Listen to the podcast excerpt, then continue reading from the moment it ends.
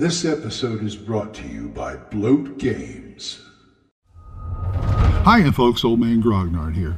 If you're looking for games that combine the classic RPG feel with the light, concise rule set of today's indie games in a variety of genres, you gotta check out Bloat Games. Their Survive This rules take a cue from the old school games of yore and combine them with a stripped down but easy to understand mechanic that plays fast and fun, giving you an exciting, thrilling game session every time. Whether it's fighting off zombies, swinging a great axe and slinging spells in dark, dangerous, creature filled forests, riding your 10 speed bike through monster infested suburbs, or keeping the city streets safe from superpowered menaces, the Survive This system is the one that'll keep your players coming back to the table. Check out these great RPGs in addition to card games and other fantastic things they offer at bloatgames.squarespace.com or at drivethrurpg.com. Bloat Games. The worlds are fiction, but the fun is real.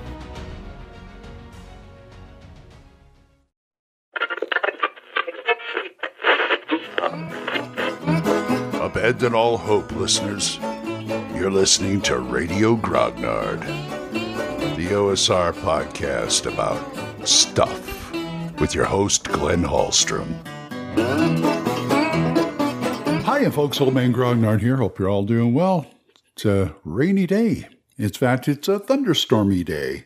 You may hear a, few, a little of that while we're doing while I'm doing this. Anyway, I will, I want to throw some quick quick GM GM um, prep things to you for when you need to create a create a uh, session like real fast.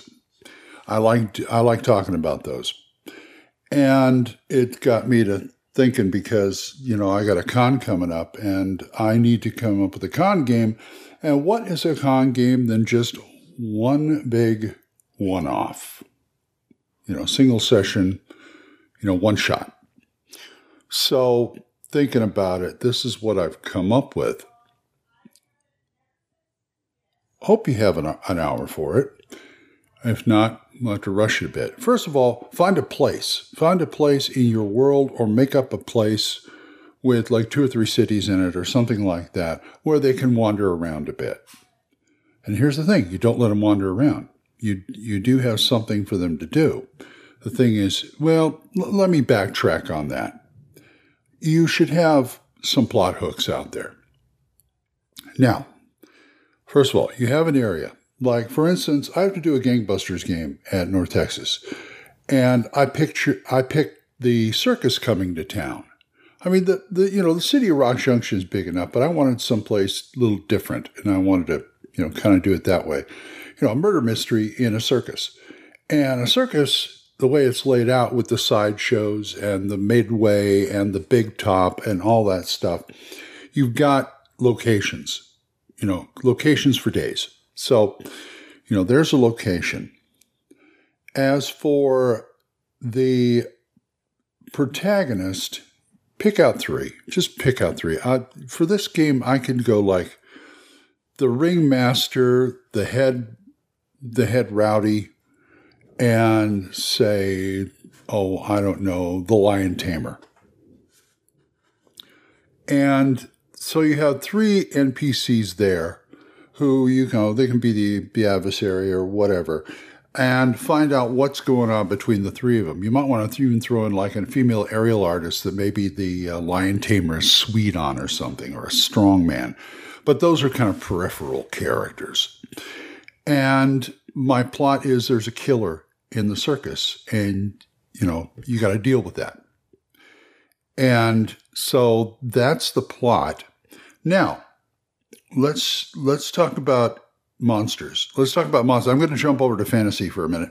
I'm going to talk about monsters. Now, as far as monsters go, first of all, you have to have a place for them, whether in the wilderness, a dungeon, whatever. So you should have that somewhere on your map.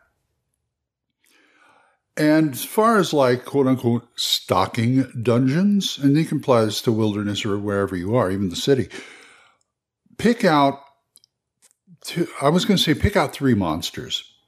And I'm not talking about monsters. One of the monsters should be a, a, a type of monster. What I mean is uh, a type of monster that runs around in tribes or groups, like goblins and orcs and gnolls and such that way. So you have a bunch of them. And then you should pick two, just two unique monsters that might be in this place you are. Let's call it a dungeon. Let's say you're doing a dungeon. You make a small dungeon, a 12, I go no more than 12 rooms. That gives you, a, that gives you enough to be, you know, to, to keep it interesting, but, you know, not so much where it's a mega dungeon where you're driving yourself crazy. Stock it with that.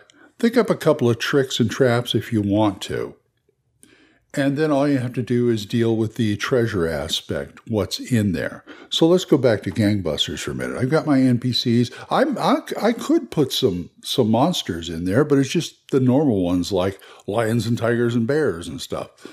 Maybe they have a unique type type animal that they're showing off that they travel with. Maybe the tigers will get out. Maybe, you know, this, that, and the other thing. So this gives you a whole bunch of things to do. Now you got to narrow it down. You figure out the plot between these three NPCs and maybe a couple of peripheral, you know, throw off NPCs. You've got the monsters. So now you sit down and figure out, okay, how, how do these connect? How do they interact? And why do they interact? Now, the killer could be anybody, you know. I personally like the idea of clowns and because they're very easy, it's very easy to hide somebody. If you ever seen the movie The Greatest Show on Earth, you know what I'm talking about. So, okay, clowns. We got a killer amongst them. Maybe he's a serial killer. Maybe he's a traveling serial killer with the circus. Or he could just be a serial killer that just showed up and decided to, oh, get hired on there. Nobody knows him or anything. So they could get hired right there at the town. So that's something to think about. Anyway, there's a whole bunch of things there that you can play with, and anybody, you know, even a, even a novice can come up with something with all those all those items. I would just list them on paper in bullet points. I have this, I have this, I have this, I have this. Grab a map off the internet for whatever reason, or draw a map of the area. Grab a couple of dungeon maps. Go for it. You know, Anyway, that's my idea. And I just got to start. I got to start my day, even though it's raining. And so I want to. I want to say if you want to talk to me about this or anything else, oldmangrognard at gmail.com, or you can drop a voicemail on Anchor. We are monetized, so as little as 99 cents a month, you too can help support this program, and I would thank you. If you want to do a single donation, there's my Ko-fi page, ko-fi.com slash oldmangrognard, and there's also my PayPal tip jar, paypal.me slash oldmangrognard. Now, let me thank these people who do give to me monthly. Jonathan Dorgia Wendell Jessen, Oliver Shriek, Gilbert Soares, Juan Carlos Llewellyn, Daniel Reynolds, Dan Gregg, Benjamin Brodell, Jason, John Allen Large, Aaron Michael Tompkins, Randy Nichols, and Joe Harden. Thank you very much. Other good podcasts. There's Dan Griggs, the Yung, Y-U-N-G, Yung Grognard podcast, Kevin at the Red Caps podcast, Daniel Norton's Bandits Keep podcast, Randy and Joe's Biggest Geekest podcast, Big John Allen Large's The Red Dice Diaries, and my friend Erik Tenkar's Tavern Chat. So, till I see you folks next time, keep the dice warm and I'll talk to you later. Bye-bye. Questions? Comments? Send them to oldmangrognard at gmail.com. We'll see you next time when Radio Grognard is on the air.